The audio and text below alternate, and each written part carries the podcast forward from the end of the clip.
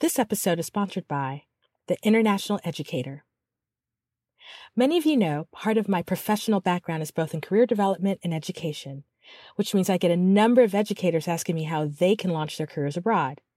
If that's you, you need The International Educator, which connects English speaking teachers with opportunities at international schools around the world. Not only do you find out about vacancies, but you get much needed information on topics as varied as housing options, tax free salaries, and professional development. And here's the thing all subjects and grade levels are needed.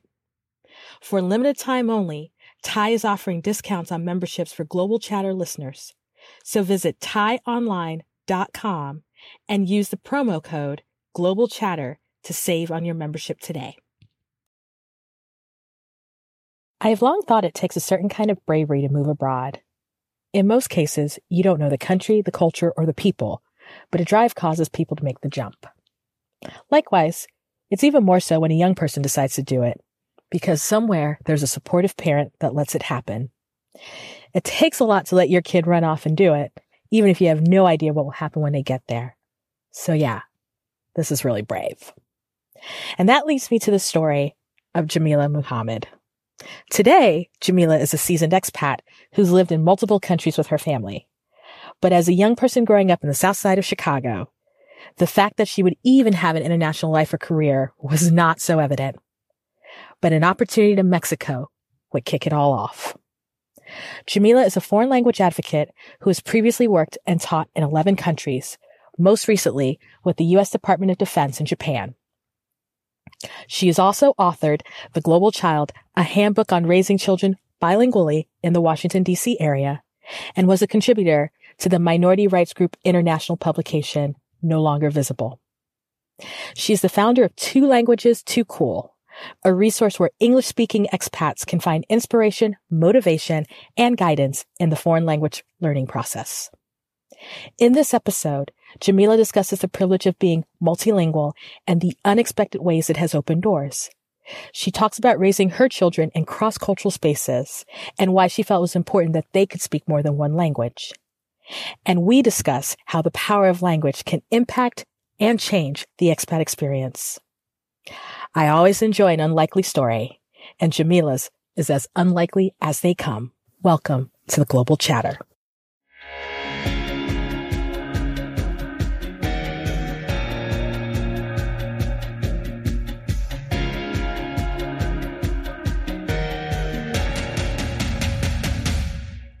All right. So thank you for joining me on the latest episode of the Global Chatter. I love doing this podcast, as you guys know, because I think that there's so many brilliant stories of black and brown folks that we don't always get to share or hear in our own circles. And so, like every other episode, you guys know I start off saying, I know this one's going to be fire because I only have guests on here that are. Jameelah's laughing on the screen. But as you've heard from the intro, you know that Jameelah Muhammad is part of the show today. And I want to go ahead and welcome you on here. So, welcome, Jameelah. Thank you very much. Very happy to be here. Thank you for the opportunity. No, it's my pleasure. I I already know that you and I are going to have some great energy. I, I can feel it, and and I think you've got a story to tell. And so we're going to kick off with the first question because I think for all of my listeners, they're always curious, kind of like when we, when I start off, where my guests are currently located. And I have to say currently because half of them fly back and forth so much where they're talking to me and where they live or where they're going is not the same. So where in the world are you located? Um, I'm currently in the Yucatan, uh, which is like southern Mexico. Um, but I've only been here very briefly. I'm actually coming from Okinawa, Japan, um, where I lived for almost 13 years. Um, so, yeah, but I'm currently here in the Yucatan, Me- Mexico. Oh my goodness. So, are you so is this uh you're now living in Mexico or is this a I'm stopping by or is this I'm going back to Japan? Excellent question. Um I just completed uh, an amazing career with the US Department of Defense um, in Japan. I taught um, Spanish in uh, a city called uh, Yokosuka, which is right outside of Tokyo. And then mm-hmm. I did about six years in the southernmost prefecture called Okinawa, and that's where I'm coming from. So, like I said, I just finished my wonderful teaching career. I miss, miss, miss my wonderful students so much. Um, but um, it's time for me to move on. So I'm here um, in Mexico. This is not my final destination. Um, I took a break from the classroom so that I can do some professional development. Um, I going to be doing some researching and writing a lot of books. So Mexico is my first stop, but I'm totally looking into Costa Rica and Nicaragua. Perfect. And so before we get to like your now, I feel like we always have to set up the scene. So where'd you grow up? I grew up on the south side of Chicago, 47th Street. And you can't get any more south side than that. When people say 47th Street, they're like, okay, that is the hood. Um, and which it is, and even today, today. But um, yeah, I grew up in uh, grew up in Chicago on the south side, but um, what I think really um, allowed me to express my global spirit because, as you know, um, Chicago is extremely segregated. So 47th Street was not only an impoverished community, it was extremely segregated. But what I think helped me was I attended um, a high school, Kenwood Academy. And this is a high school that, for some odd reason, produces some really awesome people. Chaka Khan, Mm. R. Kelly, um, and then the some others. Okay, right, um, right. it's uh, this school, Kenwood Academy, is in Hyde Park, Chicago, which is the home of the University of Chicago. And if you know anything about University of Chicago, some of the most mm-hmm. uh, I don't know the smartest, brilliant students go there to learn. So that really allowed me to um, be exposed to some things that I just could not on 47th Street in my neighborhood. Yeah, and you know, it's funny you were mentioning University of Chicago and in a previous life some people know this. I used to work in college access and the only reason that's important is because in trying to expose some of my underrepresented students to higher education, I've been exposed to a lot of universities and I always remembered that University of Chicago always had kind of the interest it's like the most interesting students ended up in that space and i thought a lot of it had to do with the environment mm. and the school but also probably the city and and who who would be the kind of person to go there and so you know you, you said something and it makes me wonder in your background um, you grew up in a in a segregated environment and so for for our listeners does that mean you know, when you looked around in your community, it was predominantly black. Were there immigrant populations? Were there immigrant populations nearby? Because I know there's some folks who definitely kind of group in those spaces where a whole lot of people didn't have a lot, but it was a lot of different people. so I'm just curious what that looked like for you. So segregation um, in my community was predominantly African American, predominantly um, uneducated, predominantly um, poor. Um, mm-hmm. But I, will say this for your listeners, and, I think there's some who then will um, appreciate this.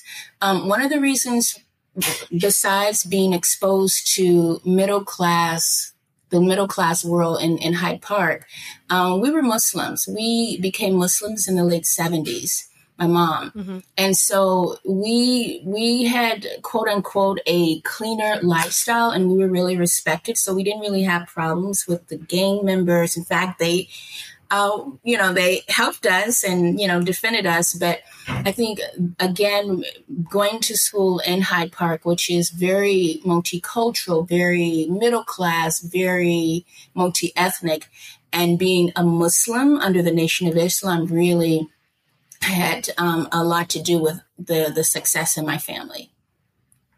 So that's really cool, and that's like a fascinating shift. So, like, you were you, if I'm understanding correctly, your family made the religious change. You you'd already been born. It wasn't like you you weren't born into your family already practicing. Is that correct? Or absolutely right. Yes. So yeah. um, we we became Muslims in the late 70s Yeah, mm-hmm. along with Muhammad Ali, that whole movement, Malcolm X, etc.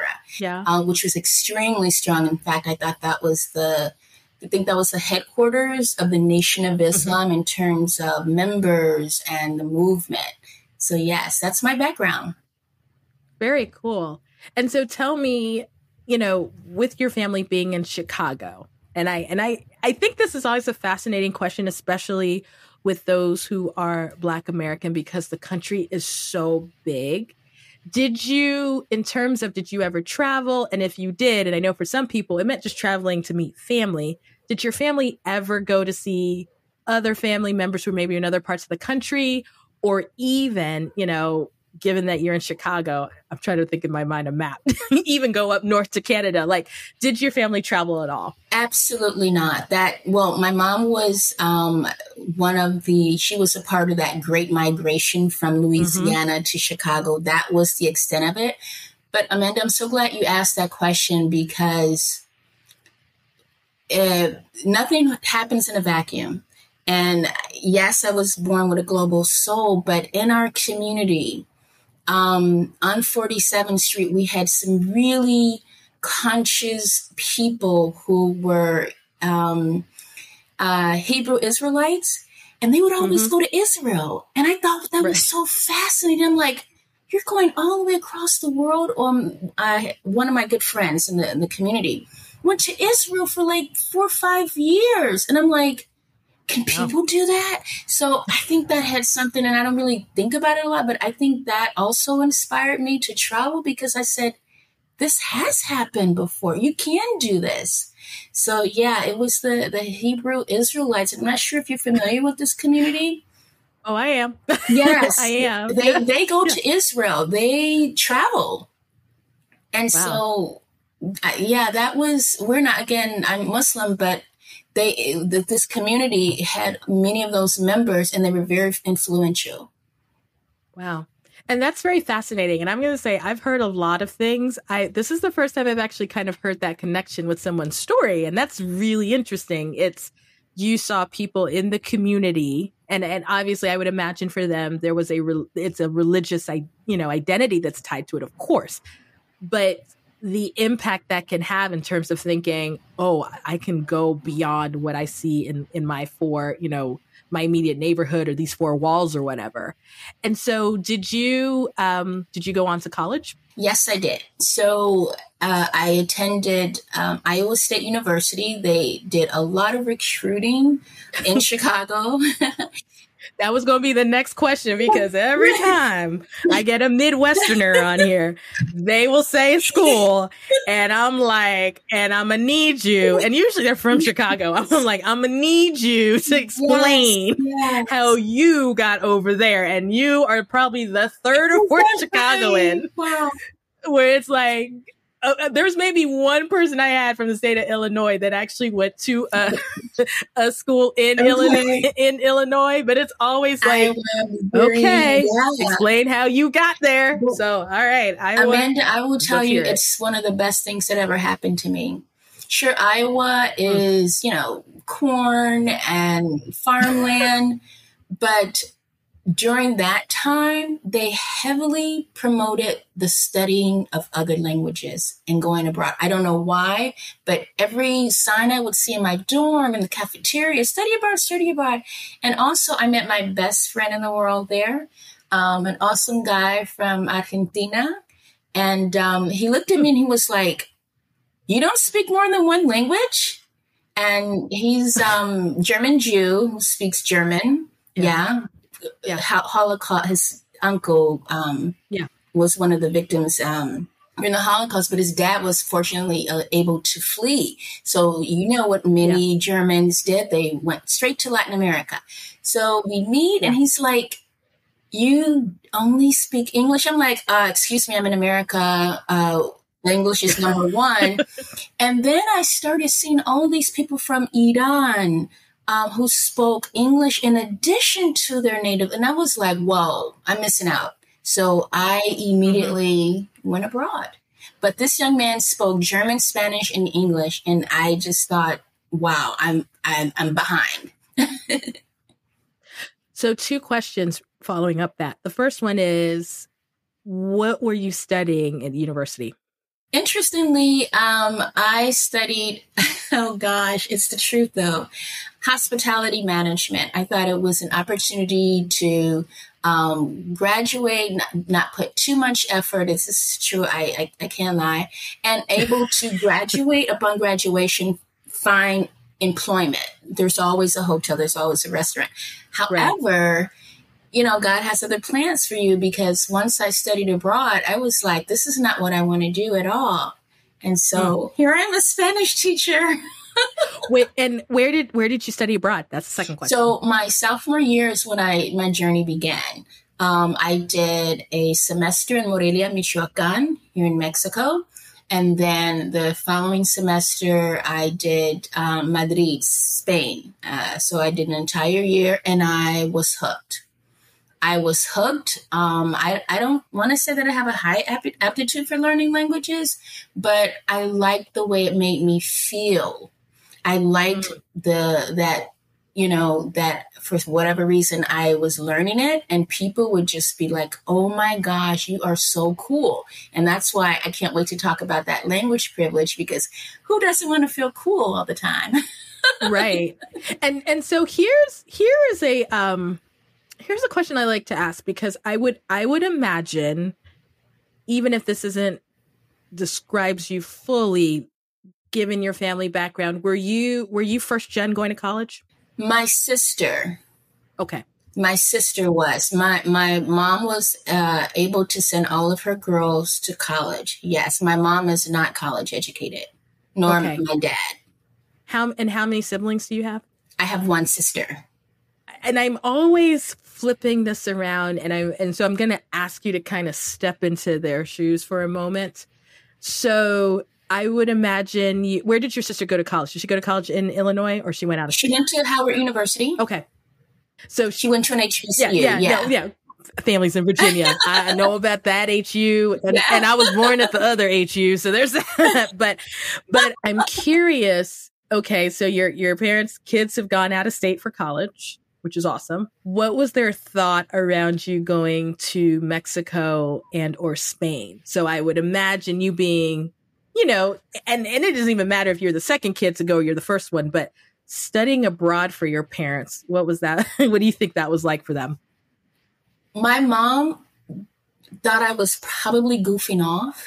She she didn't have the compass. I don't know. She she never really knew that I was actually studying in a program until I came home with my master's thesis book in my hand she was like, "Oh my gosh." She and and and even today, I mean, she it's something so foreign to her. Mm-hmm. Um, she really didn't know why I would be outside of the U.S. in Asia for so long, and my decision to live in Latin America is like, why would you do that when they're all trying to come here? Mm-hmm. So we're we're living in different ecosystems, which is perfectly fine. Things like that happen. But um, my mom really, and she totally supported me. It was total support.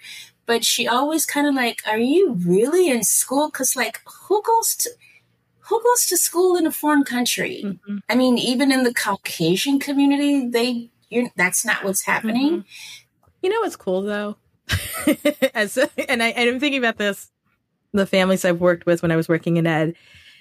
It's still the fact that I I get the sense they still supported you even if they didn't understand it. Totally. Yeah? And even would brag, oh, my daughter's and so and so, my daughter's, you know, but realistically it was like are you really in school right just- but you but you know what though and i'm thinking about the kids i used to work with years ago who you know first gen going to college black students and the calls i would have with parents right and I'm like, and these are parents who I was living in Richmond, Virginia. So I remember one mom particularly, maybe they came to North Carolina, right? Maybe they had some family in New York, but they might go to Atlanta like once every 10 years, right? And there were six daughters. I remember this. And I remember the second one, no, the third one was the one who's like, I'm going to study abroad in Spain. And I was on that phone with that mom for an hour. And the thing is, I, I wasn't even running a studying abroad program. I just helped the kids get into college, but they knew I, I had lived abroad. They knew I, I knew all this other stuff. And I, I was like, look, it'll be okay. And she, she let that kid go. And then the fourth one went. And I remember thinking how brave that mom was because it mm. wasn't her experience, right? She wasn't the one who was going to get to go to Madrid or Barcelona or Valencia or anywhere, right? She wasn't the one getting on the mm. plane. She wasn't the one like who had to have what's the cool experience. But she wasn't going to get in the way, even if she didn't completely understand the experience. Wow. I'm glad you said that. My mom never got in the way, was total support, but she just didn't understand like Yeah. People do that? And and kind of and thing. that's a win, I think sometimes when I have to tell folks because you're asking someone who's never had I mean, you going to college is an experience that they have not necessarily had, right? And there are many Americans, as much as we are a we are a very much college educated society, I think we forget that the majority of America does not necessarily have the four year experience, or at least close to it, right?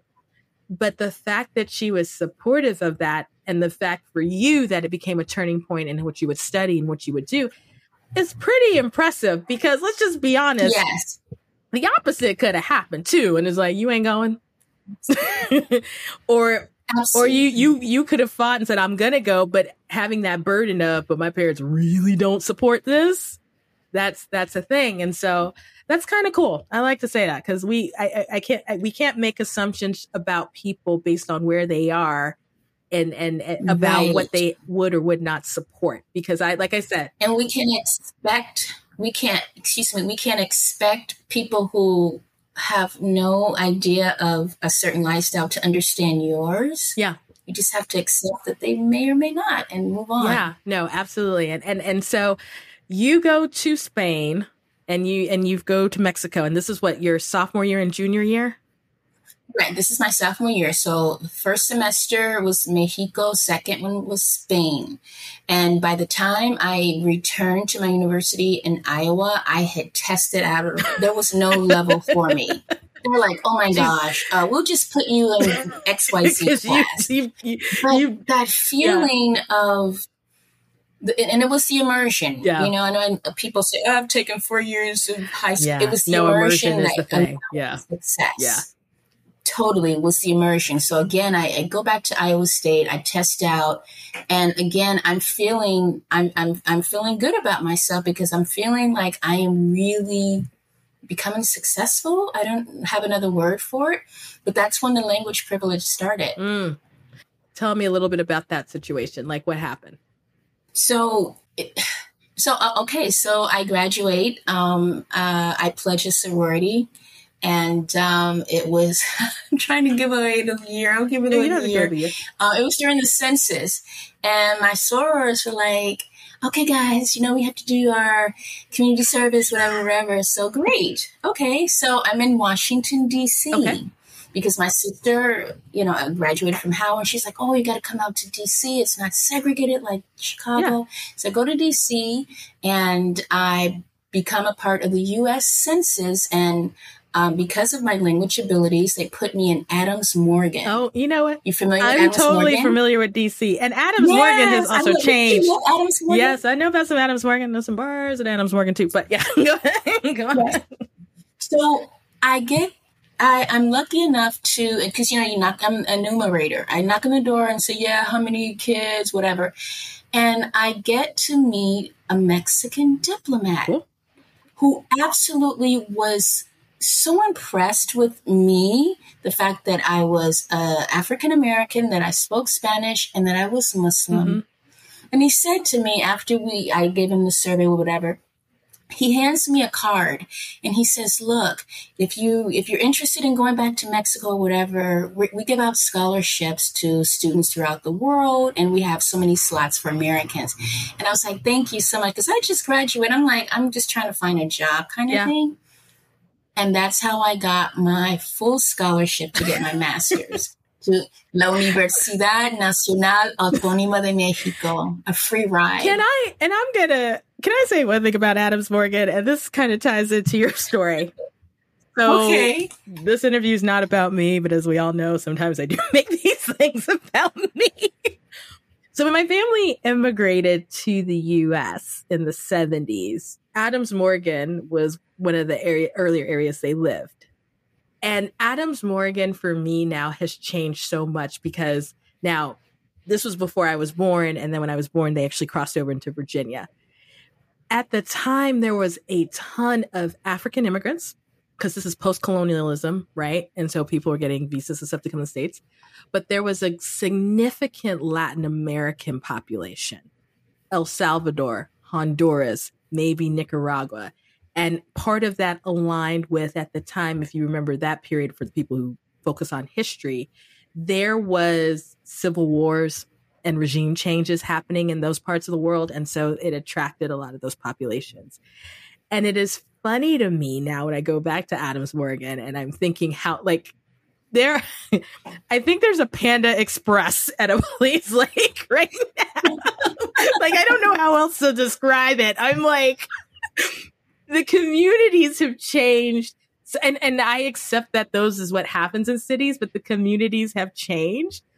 But I am so like in the back of my mind though, you're telling this story and I'm trying to pinpoint where was she? Because there's something about this that just kind of grabs me where I'm like, he said Mexico, and I'm like, do I know where where those populations were? And that's where you were. And so, first of all, it's insane that you got a full ride.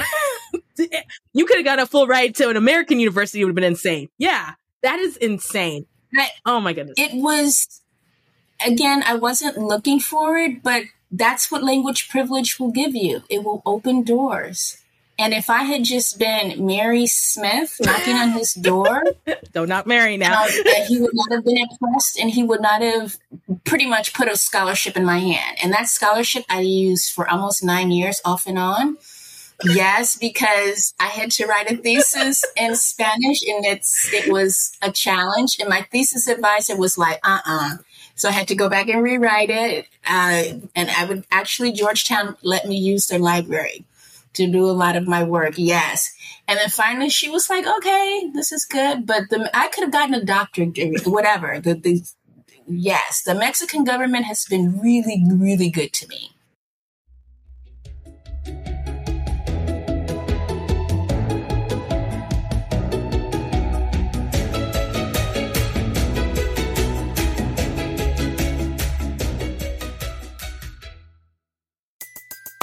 Everybody in your crew identifies as either Big Mac Burger, McNuggets, or McCrispy Sandwich. But you're the filet fish Sandwich all day. That crispy fish, that savory tartar sauce, that melty cheese, that pillowy bun. Yeah, you get it. Every time. And if you love the filet of fish, right now you can catch two of the classics you love for just $6. Limited time only. Price and participation may vary. Cannot be combined with any other offer. Single item at regular price. Ba da ba ba ba.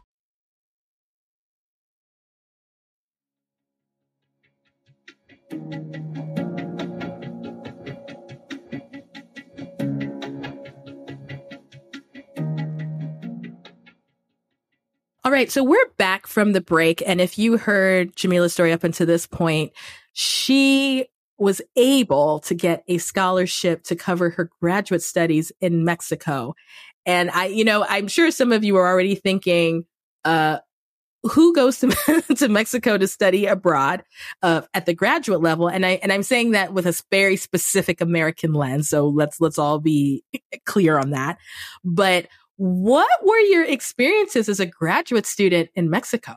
Absolutely amazing. Um, La UNAM, they call it La UNAM for short, Universidad Nacional Autónoma de México. Um, I guess it's the the the National Autonomous University of Mexico in Mexico City, the largest in Latin America, very prestigious. It was an amazing experience. Two things that, that I'm thinking of right now, um, walking on campus, for example. I um, met uh, a young man from North Africa, Algeria, and we talked because typically, if you do not look Mexican, you know, you see another foreigner, you're like, hey, regardless of color, you're like, hey, you know, hi. We talked and, and he said something really interesting. He said he'd never met a, person of African ancestry that ne- that did not speak French. So that was his mm-hmm. experience, mm-hmm. you know, French Africa, whatever. Then I met yeah. a beautiful Afro Colombiana um, who not only was she studying at the university, she was giving salsa classes. I met some absolutely amazing uh, locals, but also foreigners, eh, because we kind of formed like a little, I don't know, I guess like a little family. But um, I, all I have to say is positive things. And uh, in my experience, there were two Americans in that entire university, which again is the largest in Latin America. I apologize, I don't have any figures. But um, I was studying in the uh, the College of Letras. It's, it's translates to letters, mm-hmm. but it's just like maybe I don't know what it is in English. I'm sorry. And then there was a, a woman, an older woman. She looked like she was probably in her 50s, um, who was studying law. Uh, she was on the other side mm-hmm. of campus. We were the only Americans that we. I mean, because wow. I was on campus practically every day you never ran into anyone. And um, the Af- Afro types were, again, the Colombian woman that I mentioned, and that was pretty much it. I was mm-hmm. always the mm-hmm. only uh, person of African ancestry in my class. Always. I had some from That's Spain, fair. I had some from uh, Korea. Um, and, but that was it. From the US, definitely not. So that was pretty cool. wow. Yeah. And so what did you think, you know, and, and that's such an interesting experience. And I'm curious, what did you what were you planning on doing professionally? Well, like obviously you're in Mexico and obviously you've got a level of the language that is at professional. I mean, you're not native, but you clearly, if you're studying at graduate level in Spanish, have a very high level proficiency. What were your intentions, you know, once you finished this? I knew that I, I knew it was in my soul. I said, I need, I really need to learn this love, language on a level where I can do more. I, I just love the language. I wanted to study the history. And then when I found out about the Moorish influence and all kinds of other things related to Africa, I was like, oh, this language is mine.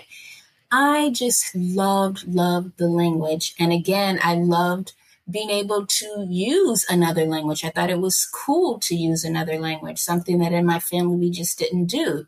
So, um, and teaching. So, how did I get to teaching? I, I guess I'm a teacher by heart. So, I, I knew I wanted to share this skill with people. So, what happened was after I finally got my, um, my degree. Um, actually, that's a different story because it's another story because this university went on strike. So I wasn't able to get my degree for about three years. But anyway, I moved back to Washington, D.C., and I taught in D.C. public schools Spanish. And it was an awesome experience because students were like, oh my gosh, my teacher is African American. And I just wanted to give them the skill and said, look, guys, if you guys have this skill, this is what you can do. Please learn this language kind of thing. Wow. So, yeah. How long did you teach in DC? I was in DC teaching DC public school on Capitol Hill for about six years or so. And on that same note, so uh, okay, so this is what's happening. So I the the the university is on strike because tuition went up a quarter. I don't know. Tuition is like very very I don't know hundred dollars a year or something. And the Mexican government was like, oh, it's going to be one ten, and students were like, heck no, and so they protested. So by then, I had, did not have my thesis completed, completed because I did have to go back and forth. I'd already started having kids. That's a different story. So I'm waiting at the bus stop, I'm headed to Georgetown to work on my thesis. I'm right in front of the Spanish embassy and I see a woman opening the door and I say, Buenas tardes, senora. And she looks around and she sees me. And that is how I got to Spain on my second time as an exchange teacher. Okay. All expense paid. Yes. So lay this out for me. So, yes, what happened? So um, she gives me a card and she's like, "Look, um, we just started this teacher to teacher exchange program, DC Public Schools, and the uh, the Spanish foreign uh, the, the Spanish uh, uh the Spanish government something." Um, take a look. I was like, "Oh man, I, I'm the same feeling with the diplomat." I'm like, "Yeah, I'm just trying to get my thesis done." Um, and so about two years after that, I applied and I got it. And so a teacher from uh, Aranda de Duero, which is kind of like northern Spain, came into my apartment and taught my students. And I went to his apartment and taught his students. So let me ask this question because you've already mentioned it. How many children did you have at this point? So I got married in Mexico to an awesome young man who was uh, studying. Uh, from Somalia. So my husband, my kids are, are multi-ethnic. Yeah. So my kids, and they look totally Somali too. um, but anyway, so I had my first son and um, in Washington, D.C., and we would go back to Mexico um, to work on my thesis, do more research whatever. Uh-huh. Um, and my daughter, um, she wasn't born in Spain, but she was conceived in Spain. Okay. So my both my kids started off really early being exposed to other languages and cultures. So when you got this opportunity to go to Spain, did, did is the family going with you? Like where where is the, where are they yes, in the timeline? We were all there except for my daughter who wasn't born yet. So my son spent preschool. Oh wow. Pre-K, pre-K in um in Spain. Yeah, that was his first and his, that's why his Spanish is so amazing. Um oh my god, it's just so amazing. And on that note to of course you have to maintain your language skills. So he went to um Washington International School in Georgetown. I don't know if you're familiar yeah. with that school. It's a bilingual school. Yeah. So there he was able to learn like academic Spanish or whatever. So yeah. Oh my gosh. Okay. So I'm I'm because I'm I'm charting your journey, right? So you you go to Spain, you come back. Or do you do you come back to the states, or do you go somewhere else? Yes, I come. I come back to DC. Okay. Yeah, because yeah. the, the teacher ex- exchange program with Spain was only for a year. After we completed that year, uh, uh, again, I'm in Washington, D.C., and uh, that is when I was like, I taught maybe two or three years more, and I was like, I got to go back abroad. I, I, I was I just felt like I was missing something, and that is well, what I did was I applied to be to these international schools. Yes. I really wanted to be in the Middle East and raise my kids and yeah. things of that nature, but I didn't get a job. But I got a job with the most, you could say, uh, they call them DODS teachers. It's the most coveted job. And like every, this is, if you're a teacher, you want this position because you are going to get lots of benefits. You're going to be able to live um, all expense paid in Korea, the Philippines. At that time, it was uh, Iceland and Puerto Rico, Cuba, uh, Portugal. You could live in any of those places and transfer. Yeah. So I was like, man, I gotta get in. And people are like, you have got to be joking. But I got a phone call I got a phone call and they're like, yeah, we want you to come, but it was for a Marine base in Beaufort, South Carolina. and I was, I was like, waiting. okay, that's a stepping stone. That's a stepping stone. I can do it. And so I reached out to um, principals in Japan, wherever, and said, look, I'm an awesome Spanish teacher. Do you need one? And one from mainland Japan said, you know what? Good timing. We do need a Spanish teacher and that's how I got to uh, Japan. so, so let's talk about this because there's there's so many angles to hit on this, and I'm okay. So you have managed to slip into all of this. Cross slip in. You, right. slipped in a lot of things, but here's the thing: cross cultural marriage, right? Yes. Cross cultural living, multilingual children. Yes. right and yes. then all of this is happening in the context of what's happening with your career, the opportunities of people you're meeting. So tell me this, like obviously you you and Spanish are in a long-term relationship. That's clear. yes. but what I'm really fascinated and I said to, to you this offline, you know, you're you're raising these third culture kids with your husband who has his own cultural context because I assume he was born and raised yes. in Somalia. You guys meet in Mexico, which in Kuwait. And Kuwait. And by the way, what is it that you guys are speaking to each other, English or Spanish? Right. We did, I don't remember the name of the system that we used, but my husband and I was exclusively English, and my children and I were exclusively Spanish.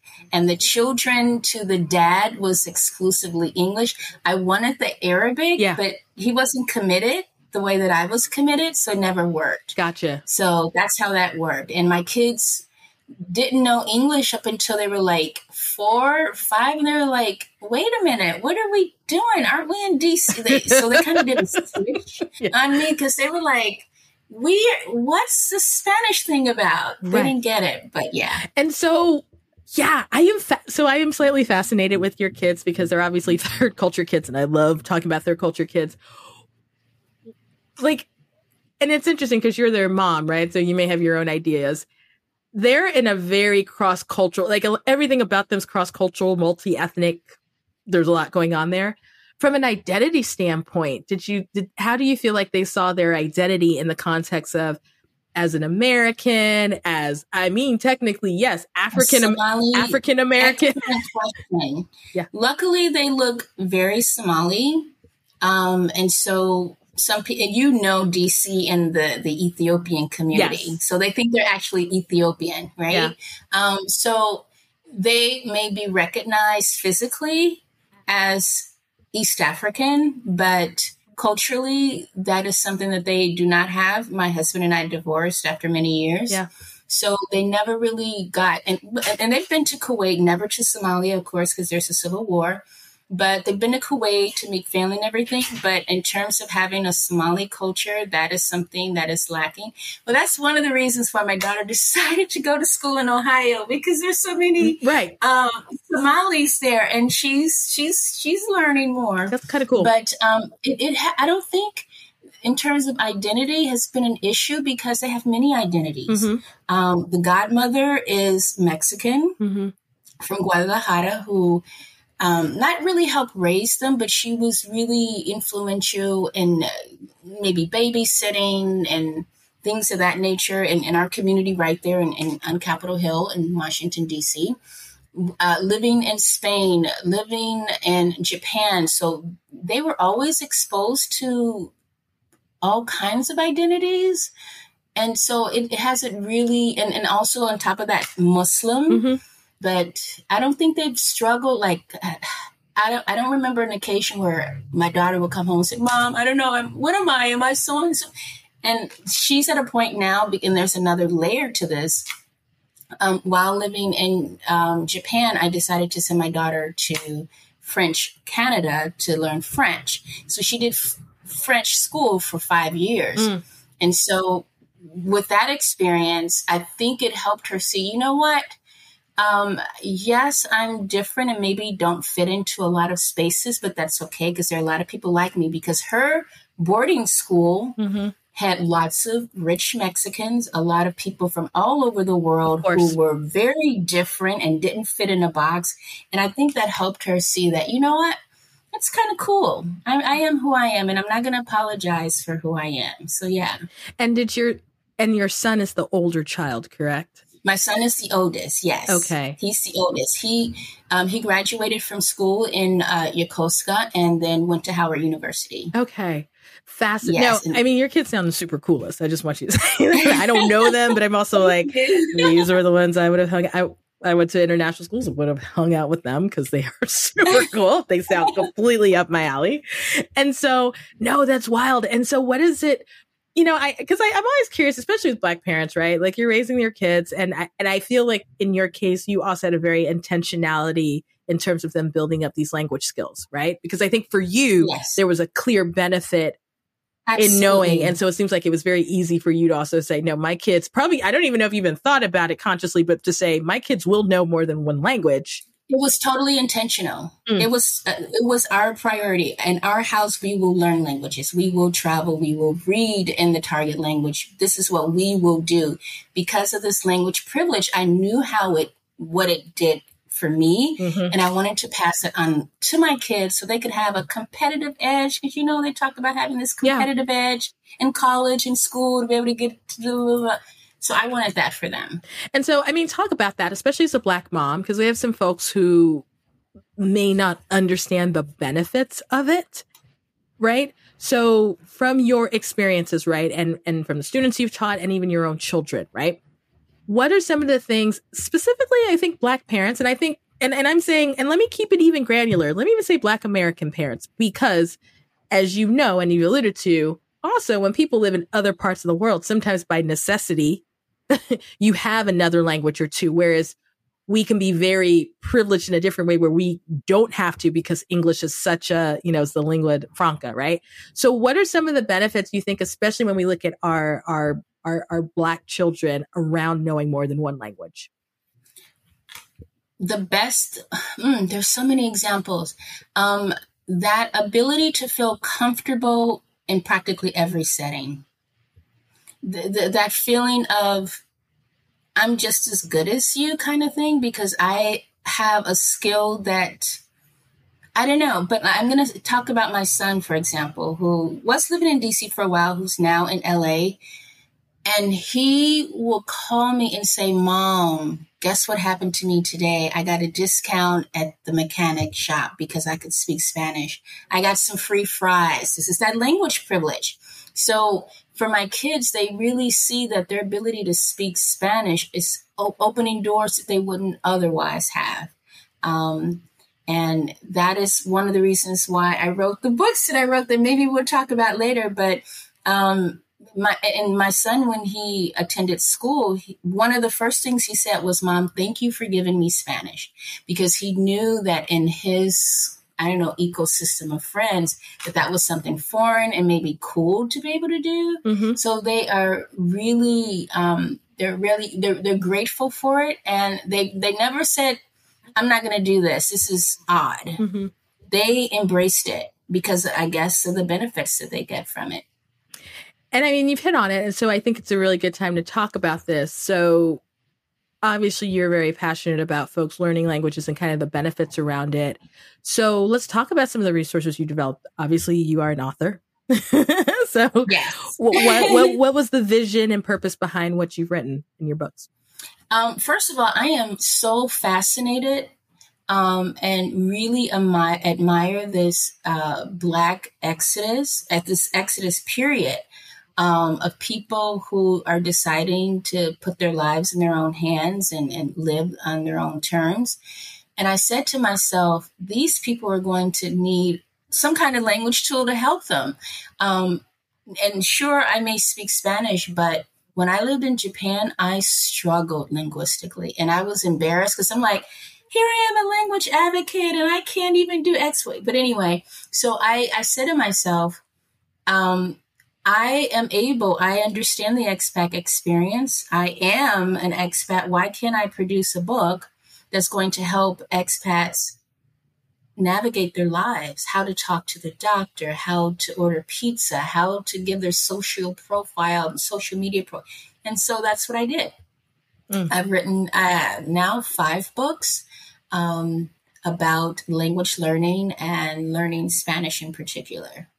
Yes. One of them is called Spanish for Expats, and it's a series actually phrase book, grammar, and culture. So I think I might just. So here's this has nothing to do with anything, but I think I might get this book because I spent some time in the Dominican Republic twice this year, and you're right. Immersion is the thing, right? Like the first time was like for a week, but then I spent longer and, and got the privilege of renting an apartment. And I had started learning Spanish once I came back. And then when I went back in July or in June, no, I was not fluent, but because I have, and I, I also have the background of living in Cameroon and French, right? So that was, that's yes. in the back of my oh, mind. Oh, that's right. Yes, yes. So, so when I went back and I was just like, yeah, even, I, I don't think people understand this. Even if you don't know a language, but even the most basic phrases you can say to someone on the street, they are so helpful and they are so supportive. Yes, your pronunciation can be whack. It could be you've got the the feminine and the masculine like messed up. But even even if you like, and I'll use Spanish as an example, Spanglish it, Franglish shit, right? The fact that people are like, oh, like you are taking the time and I I love that you're an advocate because I'm I'm not gonna lie. I do think it's slightly weird when people have lived in a country for a very long time and they don't even have a couple of words in that language. Yes. And I can I interrupt yeah, you? go ahead. Please, Amanda, I thank you so much for that. That has been the premise of my message the whole while. No one is asking you to be bilingual, but we are asking you to make an attempt to use the target language, to use the host language where you are. Mm-hmm. And once people, even the, the, the smallest word, people, the responses, they, they smile. They're like, oh my gosh. And then the favors start coming, the privilege start coming. Right what you said is so key. And I think a lot of people are afraid to make that first step. And I think it has something to do with ego. Mm-hmm. I have a saying that goes something like, um, your ego is not your amigo as it relates to learning the language. you, you can't be arrogant and proud. You have to have some kind of humility to allow you to just say, buenos dias and, and, and something called and use just that one little step is a huge game changer that is going to give you privilege. People don't understand. and I, they really don't. And but thank you so much for saying that. No, no problem. And I think you're right because I think that's why it's sometimes easier for little kids, right? Because they're not necessarily concerned about whether the grammar rules are where they need to be. And so I have a really good friend. I know her from college. She is American and Belgian. Her husband is Italian. They live in the Netherlands. I have sat at the dinner table with them in the Netherlands mom speaks Dutch. She's not speaking Flemish. She speaks Dutch to the daughter and the husband speaking Italian. I literally sat and watched the kid go back and forth between, cause that's what they're speaking to the kid at the dinner table. And then the kid turned around and asked me something. and I was like, it kind of sounds like English, but I don't know where. And she and, and my friend Dominique was like, she got a little confused. It was her Dutch with some German, and I'm like, I'm hella confused, but I heard a word, and she's like, oh, and the kid turned around and asked me the question in English. So Beautiful. here's the thing: neither of my friend or her husband are Dutch, but they live in the Netherlands. Could they fake mm-hmm. it till they make it with English? Absolutely. But did they yeah. did they intentionally learn Dutch because that's where they've made their home? Completely. Mm-hmm. And so I think to your point, I love what you said about the ego part is that people are, are afraid of not having that power of being able to communicate. And and and but here's the deal. We all have a heart language, but when we step into someone else's space, we've got to recognize their heart language even if we don't recognize yes. communicate the same way that we would in our own heart language because you are yes. right. People are just that much nicer to you if you like in general. The US can be weird when people are like speak English here whatever. But like in other places in other places I feel like people I'm saying this because I literally just read something where someone was aghast where this woman was struggling through to explain something and someone was being rude to her because she English was not her first language. But in general people are very kind and they are very grateful and they will make accommodations because they know that you are Absolutely. trying. Oh, I love that word accommodations. Oh, that's that privilege. Yeah. They will accommodate you. Yeah. Yeah. They, they, uh, they, will give you free stuff. I mean, just, but you have to take that first step and, and, and get over not feeling, you know, sounding weird. That's, mm, so, yeah. So then I want to ask you, so we started this interview. You left Japan. You're in Mexico what's the what's the next thing then for you? Research. I am here in Latin America to pick up on um, research that I started um, in the early 2000s. I was in the early 2000s around that time. Yeah. Um, the master's thesis that I wrote in Spanish, I'd like to publish it in English. Okay. Um, I have about four or five other book ideas that's going to it's all linguistic related. Um, I am here to research, visit the libraries of Latin America, and um, learn as much as I can and write as many books as I can. And so we know you've got books out. We know that that's the next thing on your on your agenda with with your research. Are there any other projects we should know about as far as as it relates to languages that you're working? On? Oh, that's a good question. Um, Just um, well, I'm having this Latin American tour of my book, Spanish for Expats. So, um, Merida, Mexico, is my first stop. It's going. Um, by the time this airs, I think it will have already passed, but right. there will be more. So, I'm really trying to get the message out to two communities, the Mex or the Latin American community, to say yes, we do want to learn other. We want to learn your language and to the expat community that, you know, um, here's some tools to help you. Duolingo is fabulous, but there are other tools that you need, something, you know, physical, tangible to hold in your hand to help you learn this language. So that is what I'm going to be doing for the next coming year or so.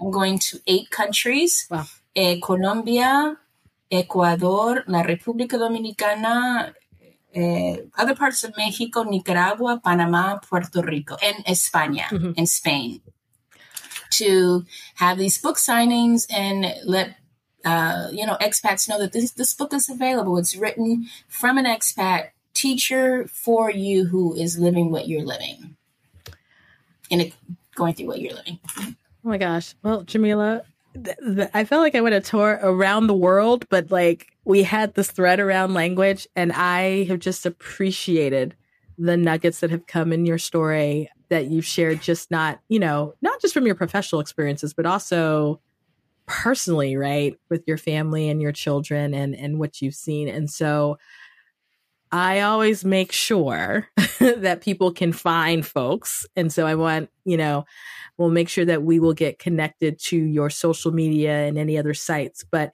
is there anywhere in particular you want people to find you if they want to get in touch? Yes. So my website is two languages too cool, and those twos are digits. So two languages too cool.com. Um, my books are available on Amazon as well and that's my social media pretty much. that's totally fine. I mean, honestly, it's kind of a distraction. But so we will what we'll do is we will tag your website on our show notes and on our website on our on the Black Expat website so that if anyone wants to connect with you, they can kind of follow from there. So it's okay. okay you don't great. have to be in everywhere because some people are smart and are not everywhere. So, but oh my gosh, Jameelah, thank you for coming on the show. Thank you so much, Amanda. Keep up the good work. The the work that you're doing is phenomenal. I applaud you. You've just listened to an episode of The Global Chatter, which is hosted by me, Amanda Bates. It is edited by Stephanie Ficcio. Don't forget to subscribe to The Global Chatter on your favorite podcast platform. You can also follow us on Instagram at the Global Chatter or stop by Twitter and find us at Global Chat Pod. If you have a question, want to subscribe to the newsletter, or are interested in sponsoring, visit theglobalchatter.com.